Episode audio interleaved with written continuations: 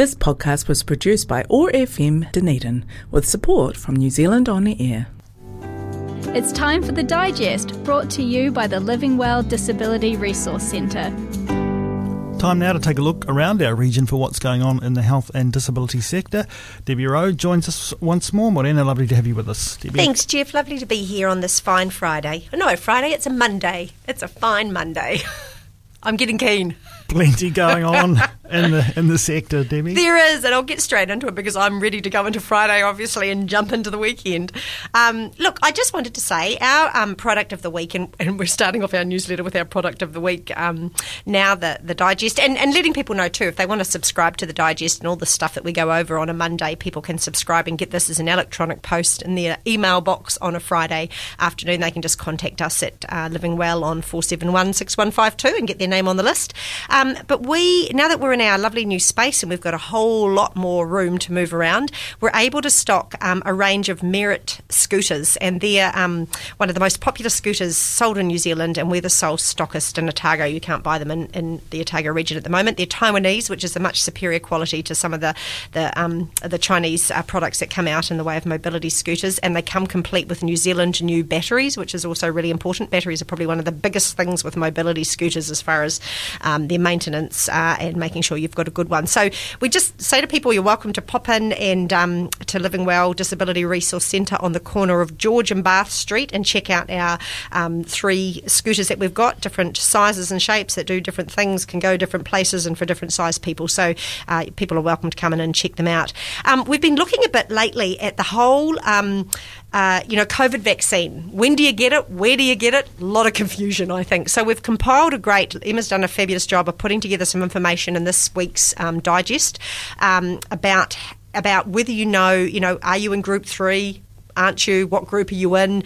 Um, you know, when do you get a call? There has been, look, I even know from my own parents where, you know, mum said, well, my friend, she just called the 0800 number and she got an appointment. And so, you know, people are, aren't 100% sure. So the bottom line is really that, that you will receive a text message or a phone call um, informing you that you are in group three and that you're eligible for COVID 19, if indeed you are, you know, in group three. And you don't need to do anything. So you don't need to call the 0800 number line and you don't need to go to your GP. So people in group three will receive an invitation invitation by the 23rd of July. So that's not that far away. So really over the next, um, you know, couple of weeks with details of how to book your appointment.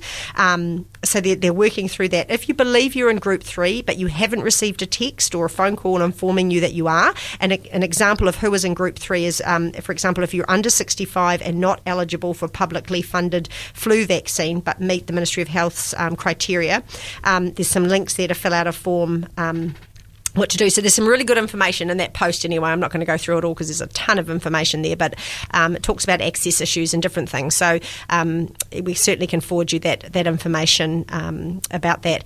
Um, Studio Two out in South Dunedin do absolutely fabulous uh, work, um, creative stuff. It's a creative space for people um, with disability, and they've got some exciting news. They've received some extra funding, which is always a lovely thing to hear for an organisation like that that you know goes on the, the smell of an oily rag uh, for this so they've got some extra funding for the next three years. So they're expanding their creative space. So from the 12th of July, they're going to be open all week Monday, Tuesday, Wednesday, Thursday, and Friday from 9 a.m. till 12 p.m. and then after lunch from 1 to 4. So they'll be there five days a week. So they'll have two staff at most sessions, um, and that just means they can have more people participating. So uh, they'll be doing art, they'll be doing um, you know music, uh, role playing games, e.g. Dungeons and Dragons, uh, creating puppet shows, game design, computer stuff. So they've got a fabulous schedule that is now Monday to Friday. So you can, um, if you have a, um, an intellectual disability, a learning disability, and you want to be in, involved in that, that really cranks your handle, uh, contact Art Studio. And their email is artstudio at extra.co.nz, or you can call on 455